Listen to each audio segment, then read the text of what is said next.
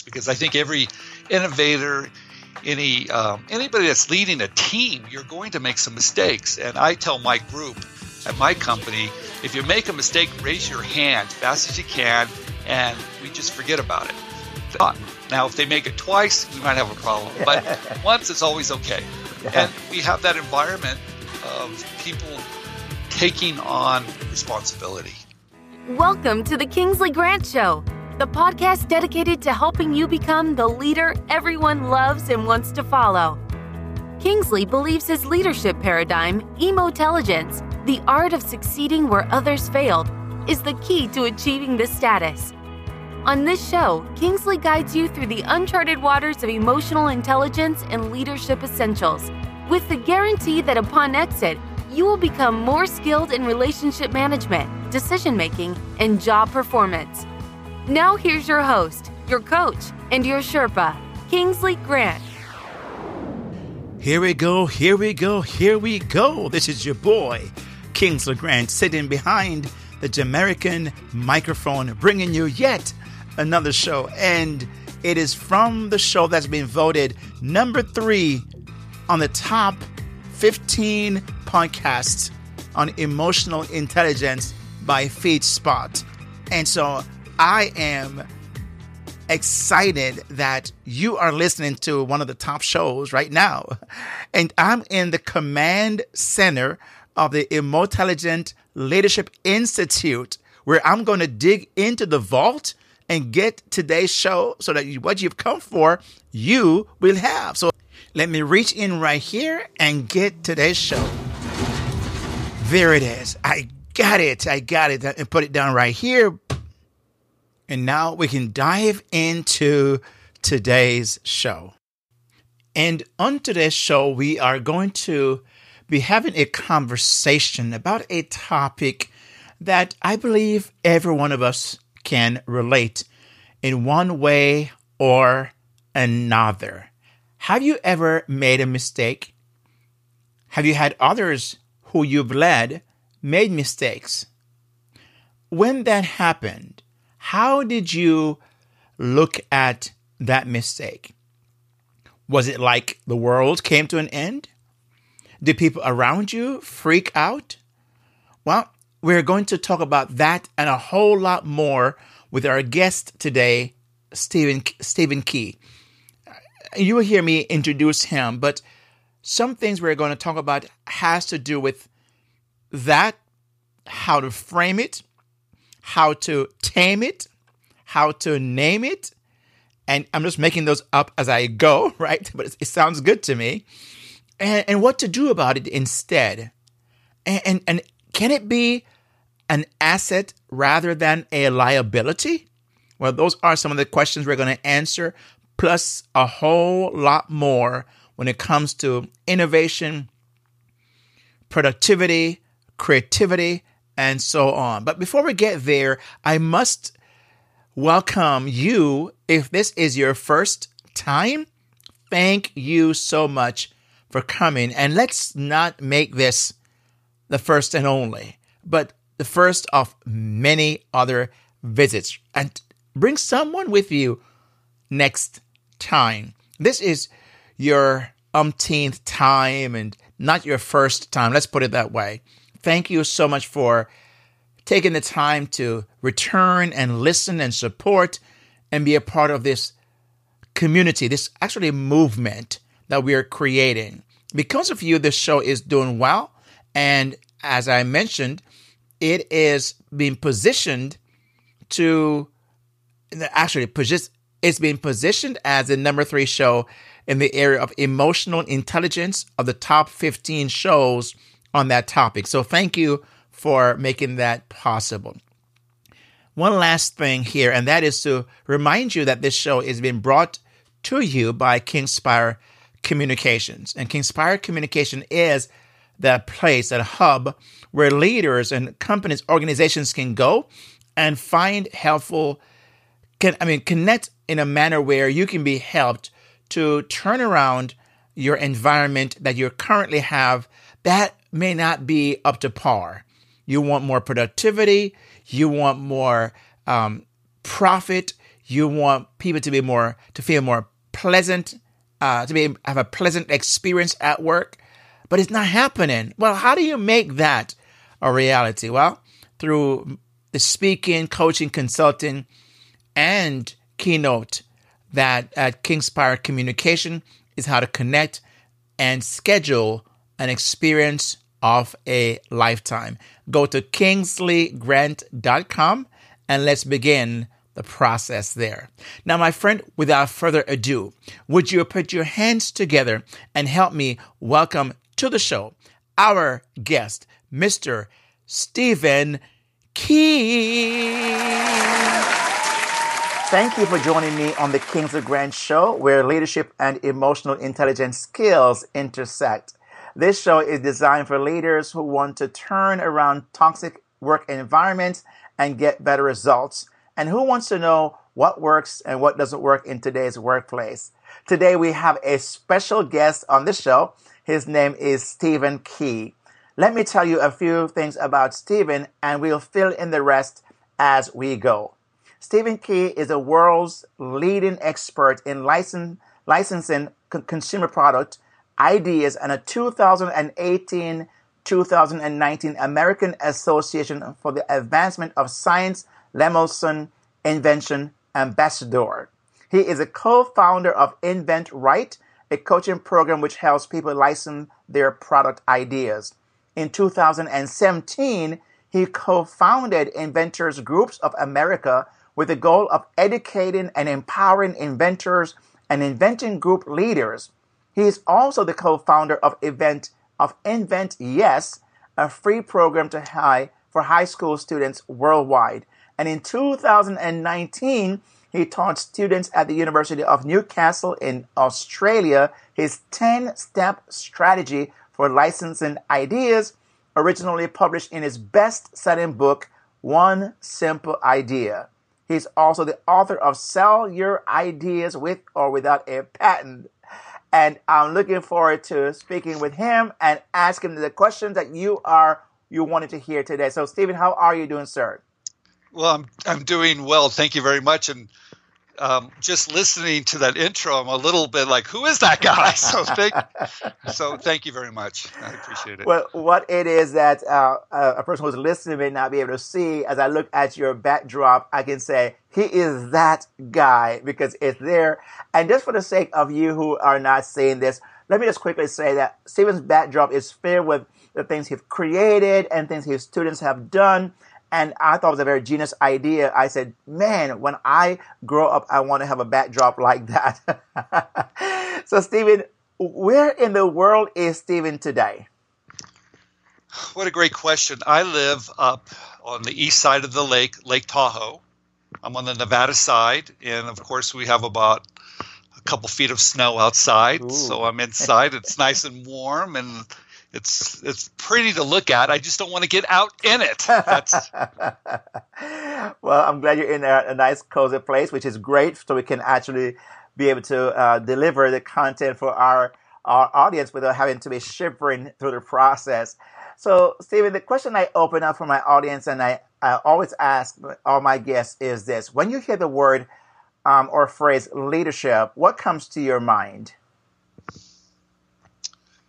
Well, that's a really interesting word because I think um, leadership to me is is uh, extremely important to me now in my career to the to lead the next generation when it comes to uh, inventing products, and it takes, I think, time to to be ready for that role. I don't think it's a role that you just kind of walk into as a young man. So at my age, I think I'm ready for it, and it means a lot to me to lead the next generation because when I first started out, I had someone that led me, mm-hmm. and without that mentor, uh, I don't think I'd be here today. So I think it's extremely important. So, so I'm hearing two things that came out of this that brief um, explanation, Stephen. Is it needs a person who's going to be a great leader or effective leader has to be patient um, because I heard that came out, and also that there's some mentorship that takes place when there's when that word leadership is you're hearing that word leadership no absolutely i think um, it takes time and i think it takes desire to want to lead it's not mm-hmm. easy it's not an easy role. I don't think. I, for me to give back, I think that's a lot with with leadership. It's really giving back of yourself. Hmm. Uh, is a time and place each individual maybe comes to. Uh, and, or maybe it just get thrusted into that role at an early age. I don't know. Yeah. I, I, think I think it's it's a difficult role. Mm-hmm. You know, you have to think outside yourself. I, I love the phrase, the word you use, because you say it has to be a desire, which had me thinking then that possibly not everyone who's actually been is put into a leadership role may need to be should be actually be there. Well, maybe they shouldn't. I, I think it it takes a commitment, a dedication, and and like I said earlier, I think you have to think of this outside your your own needs and wants, right? Because you're you're really looking at what other people are going to need, mm. and so that's not a comfortable role for a lot of people. I think. I think if you're a little bit older and you maybe you have achieved achieved some of the things that you really wanted to, it's much easier to jump in that role. Mm. Uh, I, for myself, it's an important role mm. now for me because, like I said earlier, someone was leading me down that road, and I needed that that mentorship. I needed that leadership, and it had a big impact on me. Mm-hmm. So mm. to, to, to have the opportunity to to lead the next generation is very important to me. You know, I, I there's something that is kind of um eating at me as I hear you because I'm thinking of which I get feedback so often and I see myself in my own experience I've seen in the past if a person doesn't have a desire and a commitment and, and seeing leadership not just as a position or a title, it could really have some negative ramifications on the working environment, would you say?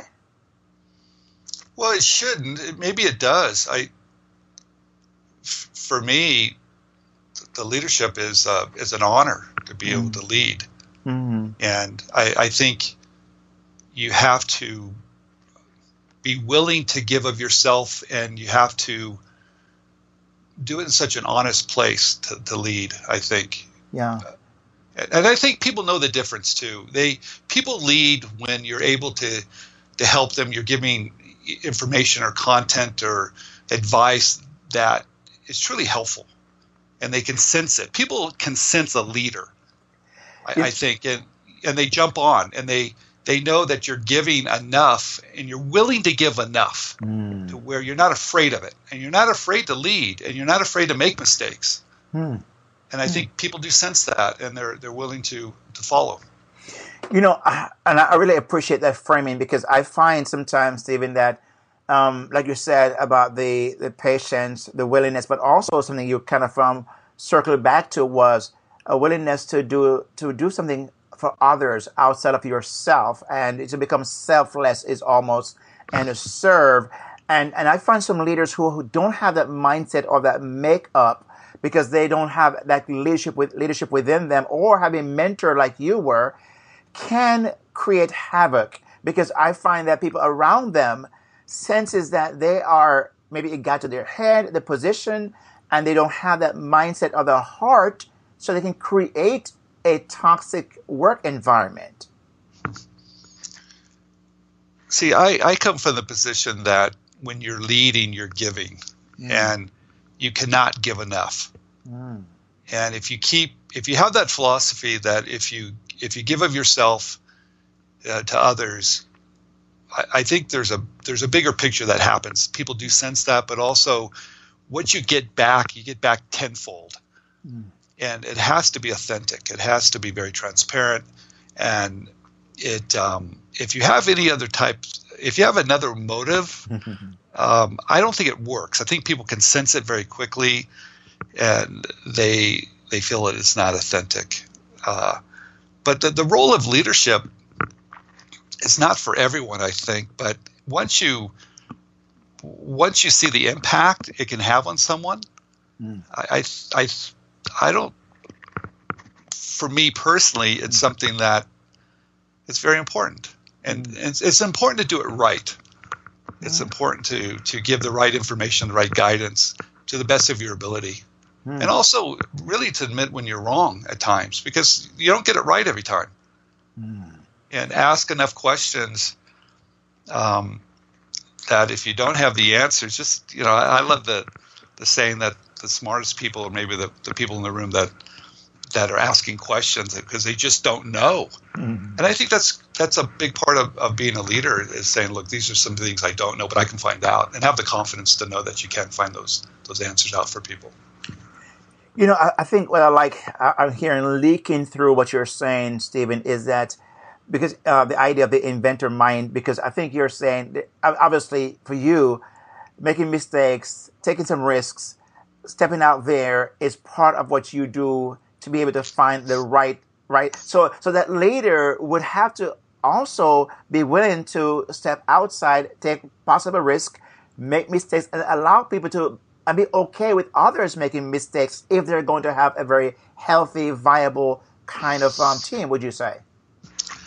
I think in, in order to stay ahead, to keep um, keep innovating, to um, to just to move ahead in any business, you're going to make mistakes. So I I don't look at them as mistakes. I think you you learn from them and you move on. So yes, I'm very comfortable with making mistakes because I think every innovator, any um, anybody that's leading a team, you're going to make some mistakes. And I tell my group at my company, if you make a mistake, raise your hand fast as you can, and we just forget about it. And I, I like that because everybody's not afraid that I'm going to try something new to move move the business forward. Hmm. And I like that. I like that they're taking initiative, and I like that we give them the freedom to take that initiative. And if they do, and something goes wrong, just raise your hand, admit it, and all's forgotten. Now, if they make it twice, we might have a problem, but once it's always okay. Yeah. And we have that environment of people taking on responsibility, taking mm. on certain jobs that we don't even ask for. They just take it on, and that's mm. when I know that we're really we're working together as a team. How how does a leader? You know, I, I love the phrase by the way. Make a mistake, raise your hand as quick as you or fast as you can. That's really great. I love that. That's I, I see that as something that oh yeah okay if I make a mistake and I know that I can just raise my hand and say hey I make a mistake and uh, people are going to come to my rescue or helping me it's going to be great. But how does a person like a leader, um, Stephen, because it create such a culture where people can begin to feel safe. What might be something he or she may need to think about doing or do to create that kind of dynamic where people may raise their hand as quickly as they can? Well, that's a great question because people are hesitant to do that. And it usually starts with the first mistake they make where it's a great time to kind of mention that or or just tell them what's important. And for me what's important is nothing's ever going to be perfect. It's impossible. And and I have this philosophy that if you're 80% there, we ship it. We ship it out the mm. door. So I don't want someone to overthink it or or, or slow down the, the movement of a project just because they're scared of failure. It's going to happen. So we just have a conversation about this is where we want to be on such and such a date. If you cannot hit it, raise your hand as fast as you can. If you make a mistake, raise your hand and we just move forward. It, it allows the freedom to to make those mistakes knowing that you're not going to get called upon it. Right. Mm. Actually, it's celebrated to tell you the truth a little bit mm.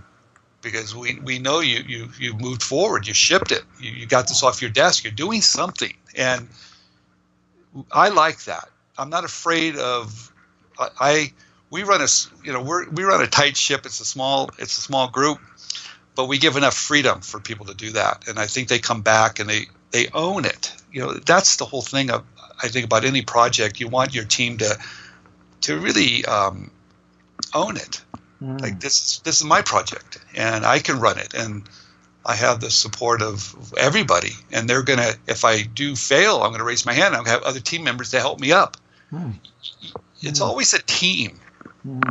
It, it truly is. No one ever gets very far without having all these people underneath them. So um, good communication and giving people the, the room to make mistakes. It takes them it takes everybody a little bit of time. Mm-hmm. But they usually get there So, so with it sounds like a top-down kind of approach when it comes to that, where the leader, number one, have to feel secure in him or herself that you know it's okay, and and be able to communicate that in a manner where people can know that it's not just a I'm making a statement. It sounds good. It feels good, but I truly, genuinely want you to do these things to experiment because I find, and you can tell me here, Stephen, if you see this to be true in your setting as well, where it also helps a person to bring their best game and feel more confident. And so personal development is taking place in the process as well. Would that be also part of this whole idea? Absolutely. I, I, I believe if you bring someone on that you have enough confidence they're going to do the right job, or you maybe you, if not, you you better train them to do the right job. There's a responsibility to that. But at the end, um, we we like to move very quickly. We like to be very current. We like to be fast on our feet. Um, today, I think you have to be all those things. So, I think the culture that we're trying to, um, you know, try to, to develop with each and every person is understanding what our goals are, understanding what their goals are, and seeing if we can achieve both. But I I guess our our deadlines are so tight that you're going to just naturally make some mistakes. But I think it's fine because if if you can move the ball down the court and you've got someplace and you can always go back to retweak it a little bit. I, am a big believer in that. That it's never going to be perfect. We're going to have to change it a little bit. It's, but if you don't know um, what the response is, how will you go back and change it? So you really have to get it out the door, and that's going to allow for a few mistakes. So, uh, and I like that the group takes ownership, and even ownership of the mistakes. Mm. I think if once you own that mistake, it doesn't own you, mm. and you can move past it as fast as you can.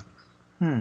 Once you own that mistake, it does not own you. That's a very that's a very I, I, like that too because I think if you can have that mindset, it really frees you and separates you from the mistake. You are not the mistake; it's a mistake that have happened outside of you. Take ownership of that.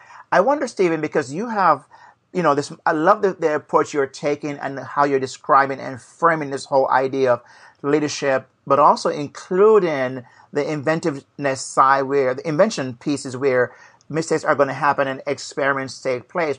Are there some um, particular responses a leader could have to that person who took the, the risk, made a mistake, and then raised their hand that may allow that person to feel as if, you know, it's not that I'm going to come down on you, it's not a bad thing, but how can we learn from this? Is there some learning questions that might be helpful to draw out the, the person to not take it so personally and become so devastated because a mistake occurred?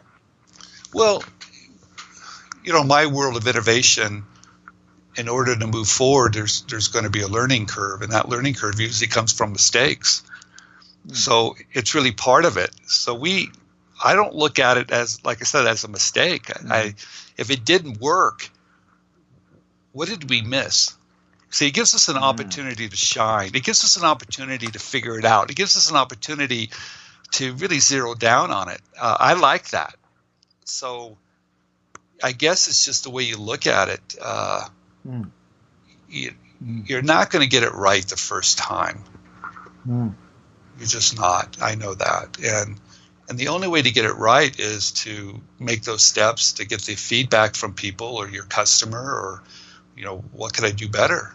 See, I, I also mm. believe that it's okay to to if you make that mistake or something goes wrong, to really look at it closely. It's okay to do that. Um, mm-hmm. I don't let it burden anybody, but let's look at it, see what happened, and then let's move forward. Hmm. I think having that attitude um, allows us to be very current and very fast on our feet and stay ahead of, um, I guess you could call it the competition. I guess we, we're really competing with ourselves, but um, in the marketplace today, how fast things move, it's important to move with them, right? And yeah. Yeah. You know, I, I, I love the two questions you mentioned. You know, what did we, um, what did we, um, learn. I think it was how what can I do better is also another question that I can ask. And I think those questions are helpful to draw out of a person a sense of okay, what could we have made done better type of thing. And I also find that it's important because if that one person who made the mistake and that leadership did not handle that well, it could really have a trickle down effect where people are going to not want to come and raise your hand as quickly as they can if that person was kind of um, berated or or are even handled in a manner where they feel like, oh, you know, I think it was better if I didn't say something. Well, it's going to come out in the end sooner or later. So I, I, I, think um, everybody knows too that we we don't want surprises. Hmm. So it's best to raise your hand as fast as you can. The last thing you want to do is be surprised, and you definitely don't want to surprise your boss or your mm. coworker about something that happened. We have a tendency that maybe it won't show up maybe later, but it usually does. Yes. So it's best to deal with this as fast as you can, I think, and move on. We don't, um, we just don't look at it where, you know, we're going to hash it out or point the finger at someone. I, I give, I want to make sure I have some really great people that are happy making those decisions and and moving forward. I think from self-esteem, it allows them to take more on. Mm. It allows know that they're impacting the company. I really like that they'll take something on and they know they're contributing. I like that, uh, and I think they like it too. And I think that's one reason why people stay mm. is that they are making a difference, and what they say and what they do impacts the company. Mm. So take responsibility for it. Uh, and by doing that, you have to be a little brave. I think half of this comes to um, or relates to being an inventor, innovator, or someone that's thinking that way. Ha- it takes a little courage, and mm. and that takes a while to to establish your your your, um, your confidence in yourself that you can make mistakes and recover for them very quickly, and that's okay. You know, you mentioned a few things I think is so powerful, Stephen, because you mentioned the word self-esteem, confidence. That that person realize that it also is their own personal development occurring, and people will get that from that kind of leadership. And I wonder when that person feels and is being told or is communicated that what you're doing is making a difference, how can a leader highlight, spotlight that person in a manner where they are not just, they just don't feel it, but they are, it's been communicated to, communicated to them that you are making a difference, you are making an impact. What are some ways that that might be helpful? Yeah, that's that's really important too because we like to shine the light on on what someone's doing, but we also share it within the group. So we, we really make it an attempt to, if someone has some certain assignment that they've accomplished it, um, we share it, mm. we celebrate it, and that took some time to to to stop to recognize it because it takes mm-hmm. it it does take a little bit of time to do that mm. and and when you're everybody's working on projects and they're working you know so fast you have to s- take a moment right? Just take it doesn't take long, but I think they appreciate it that it comes from myself or my co-founder, and everybody gets copied on it, and then they all celebrate each other's success. And but it's all it's always not just one person either. It's usually right. a team. We always, we always make sure that if we celebrate someone's success, we include the, the whole team if we can, mm. because in every situation it's usually a team. But um, but we do take the time to do that. You have to. I, I like that though. I, I, think I think what you just kind of highlighted, um, yes, is so that one person, but also is, is a team because it's a team working together. But you have just mentioned that it's intentional. It's going to take, you know, it's not going to happen by default. You have to be, as a leader, intend to make certain that becomes a cultural thing where everyone understand we celebrate each other and so the leader had to be very, very uh, meticulous in making certain that that message is telegraphed to everyone at all times. I'm hearing. I think it's it takes some time to do that, and you have to recognize it. Yes. It, it, took us a while to figure that out. I'm saying we didn't get it at first either. Um, but because we see a lot of success with our program, that no, we we we stop and celebrate. And the small steps too. It doesn't have to be big projects. It could be just something that you have accomplished. But it takes a little bit of time, and you have to recognize it and stop. And it, it, you know, it's interesting that we've done that. That we're seeing more of our um, the people on the team of the company they notify us when things are happening mm. too now so they're keeping us abreast of what's going on too. So because they know that impacts how we perceive them that impacts how the co-workers perceive them. So we don't find anybody you know we, we we don't see any, we don't we see very few arguments or someone um, stealing the spotlight. I don't think we see that. Mm-hmm. I I think we're at that place where we do truly want the next person to succeed, and then we know that we're a stronger team for it. Right? You know, so. I, I think that I what I like about that, Stephen, because you know one of the things I'm really big on is really how to cure toxic work environment, how to turn around and I believe these things you're describing are very practical things that if a leader begin to work on. It's going to take some time and intentionality, but I think that will set up uh, a chain reaction where it in itself becomes a healing, um, you can, a healing um, moment for the the team, and also I think over time, I believe people will just almost automatically behave this way, which is going to create more, you know, more engagement, uh, motivation, uh, inspiration, all those things are going to happen, which will reduce that toxicity, I believe, in the workplace. You know, absolutely. What one thing I've noticed that everybody takes the lead from the culture, the the attitude from the top, and that's a big responsibility. Okay, so if you know that everybody's watching, right, and they're watching really when things go wrong and they're watching how you handle those things.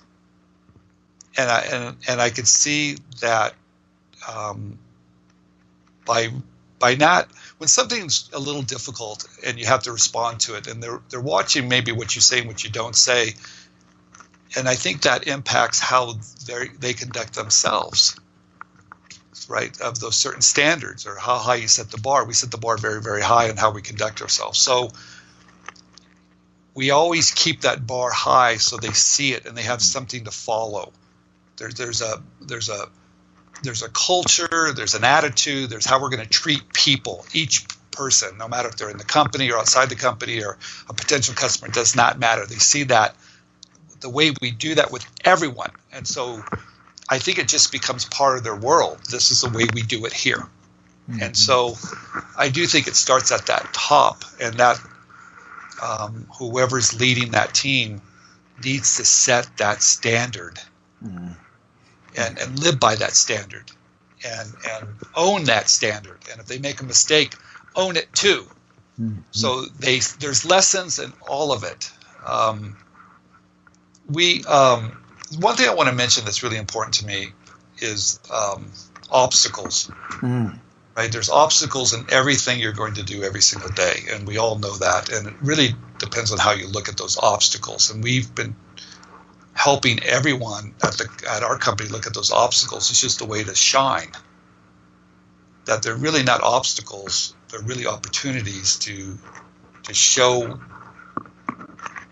to show your your strength, to show your your your attitude, to show who you are. So we don't look at those mistakes or obstacles, whatever's in your way, we always mm-hmm. look at that as an opportunity to do our best. And I welcome those. Those are really good things. Those aren't bad things. Those are really great things. So when something goes wrong, I look at this as an opportunity as a company to really shine. And I think they sense that too, and they, they take that same approach. I really love that, and I'm glad that you took the time to kind of highlight that, Stephen, because I believe that that takes time. And from in my world, it's emotionally it's an emotionally intelligent person. Really, I call it the intelligent leader who is basically is self-aware and then managing the relationships around him or her as best as possible, which I believe is doesn't happen overnight. And so I think there's some kind of you know growth and and time element and intentionality, but this leads us to a place of being professional at what you're doing. You have a book that's coming out or is out that's called Become a Professional Inventor. I, I kind of, this is a great segue because it sounds to me that is not just an inventor, but a professional inventor. And how do we get to that point? So tell us a little bit more about that book and uh, we might be able to find some interest in and how we can find about that, find out more about that book. Well, it is an interesting uh, segue because this book is very important to me. I've been in the space of, of helping others with ideas, bring those ideas to market through licensing. Um, but what I realized, I needed to take it a step further. And the only way to do that was to interview companies now to get their perspective, right, on how they work with inventors. So uh, I took the time and interviewed 28 leading experts in 17 different categories on how do they perceive us? And what could we do right and what could, you know what are we doing wrong? And and how can we become a professional full-time inventor? And by doing that what happened i, I realized it's really how you um, conduct yourself. It's not your success rate but it's how um, by understanding what their needs are and understanding how you can fit into their culture. Um, it's really an attitude. It's really understanding who you're working with and and making yourself an asset to that company and building those relationships and having that understanding of what they need and what you need. But it, it really slows it down a little bit. And it helped me, um, I think, give a, I, I think it's going to help anybody that's creative to say, look, how do I fit into other types of opportunities that are out there and understand their perspective, not just mine. And so now you know it's really working as a team. That's what it is. You know, that is such a, you know, to me, that as you describe it, I'm getting even, I'm sitting here thinking, okay, as a business owner, you're describing some principles that are also true because you have to be to see what it is a consumer of you know needs, what it is that they're looking for, find out, do the research, and then try to find a way how can you serve. So you're in a sense through your book is basically speaking about that kind of approach that that leader, in this case, the inventor, needs to know. It's very important. I thought um, most inventors thinks it's just the idea that matters, but it's not. It's it's um, companies are interviewing not only your idea, but they're interviewing you. And because if they do like your idea, they have to take you into their their organization. And they need to make sure you're the right fit. Hmm. So it's not about the idea. It's about understanding um, understanding about their business, taking the time, slowing it down, asking good questions. It's really um, understanding how you fit in a little bit. Yeah. So I, I it was it was interesting because it, it had me reflect back on my career when I first started out a little bit too. So it's come full circle for me, but I think people are going to be surprised when they read how all these companies have a common thread. Mm. They're a little bit different, but there's a common thread of being that professional. Mm. And it has nothing to do with your idea. It has to do with yeah, a little bit of your emotional intelligence too, a little bit, right? Yes. Understanding the situation. Yes, yes. So and that's why I think it's so parallel, though. I think that it's so parallel as your book. Because when I first saw the title, I'm thinking, okay, invention, but I see how it, it's almost like it, the, the, the, it weaves into the idea of a, a leader, a business leader, because all the things you're describing is what they need to do when it comes to their own people understanding more about them, how to then find a way to, to treat them because you have to know them. So to build the know, like, and trust factor that is so critical. And you took the time to have done that. I think you create a wealth of information for inventors, but I think it's also the principles are true across the board for, for leadership. I think they're absolutely true. right? There's, um, I think there's a formula for success Mhm. in, in anything you do. Yeah. Okay, and it just happens to be in this one particular area. But I do believe um, there's some very common principles to to to being successful in anything you want to try. So I, I I'm glad you said that because I um, there's a bigger picture happening here. I mean, so and I also like to believe that some of the things that I've been teaching that they can apply to any parts of their life. Yes. Yeah. And that's what I heard when you were talking about the ideas of how you went about looking at this book differently and how it self reflection and all those things. I believe, wow, this is really some great principles here. So, where would a person be able to find or get more about this book and more about you, Stephen? That would be that they could say, hey, you know, I want to check this out. Well, you can also, if you're interested about innovation and how that all works, you can always go to our YouTube channel called InventRight TV. We have a huge audience there. We have some great, um, oh, close to 500 videos on how to Wow. how to be creative and what to do with your creativity. Um, and also, you can find Become a Professional Inventor that just launched. You can find that on, on Amazon. But make sure you find my landing page because we're giving away a lot of freebies along with the book. Because I do believe a book is great, but you need other things too. Yeah. So um, there's a lot of other stuff that we're adding to the book to really help you become that professional inventor. And the landing page would would it be the InventRight? Um, it's going to be on InventRight. I'm not quite sure what the link is. Okay. I can I can get that to you, but Okay. you can find it on Amazon. It just launched. Uh, it's a big book. Okay, so I have to tell everybody, it's it's over. It's 400. Ooh. I think it's 490 pages, and uh, there's. I tried to uh, cover everything I possibly could, and I got so. Um, once I started interviewing companies, I couldn't stop Mm. because I wanted to know what they had to say, and they had to say. It. So it, it was a labor of love, and writing books is, is not an easy thing to do. But I'm going to keep the thing about this that I love so much. I'm going to keep interviewing companies because there's so much more there. yeah. So we need to have both. We need to understand both sides to this Yeah. and build a bridge between companies looking for ideas and people that have ideas, and build the bridge. That's what the book is about: building the bridge so both sides can be successful.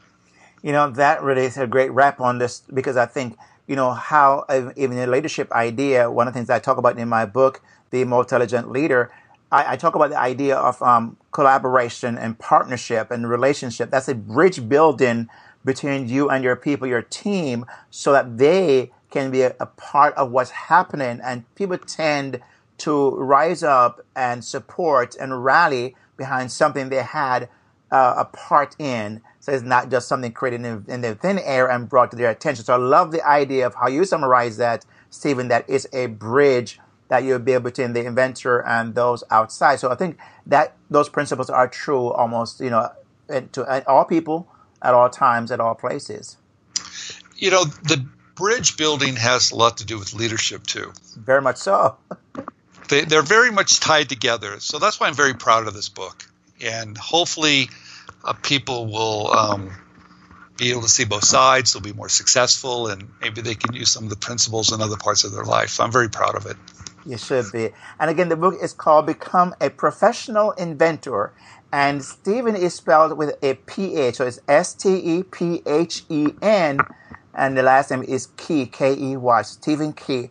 And Stephen, today you have really delivered a lot. And uh, I really appreciate you taking the time to be here. So is there any last, one last word or a question or thoughts that maybe you have wanted to share with us? Uh, you can feel free to do that right now. Well, the only thing I'd like to say is, first of all, thank you very much, Kingsley, for having me on. But I also want to tell everybody if whatever you want to do, um, take that first step. It's okay. And you're going to trip up a little bit, and that's okay too. So um, find someone, find a, a mentor, or find someone that can help you through this journey. You're going to need help.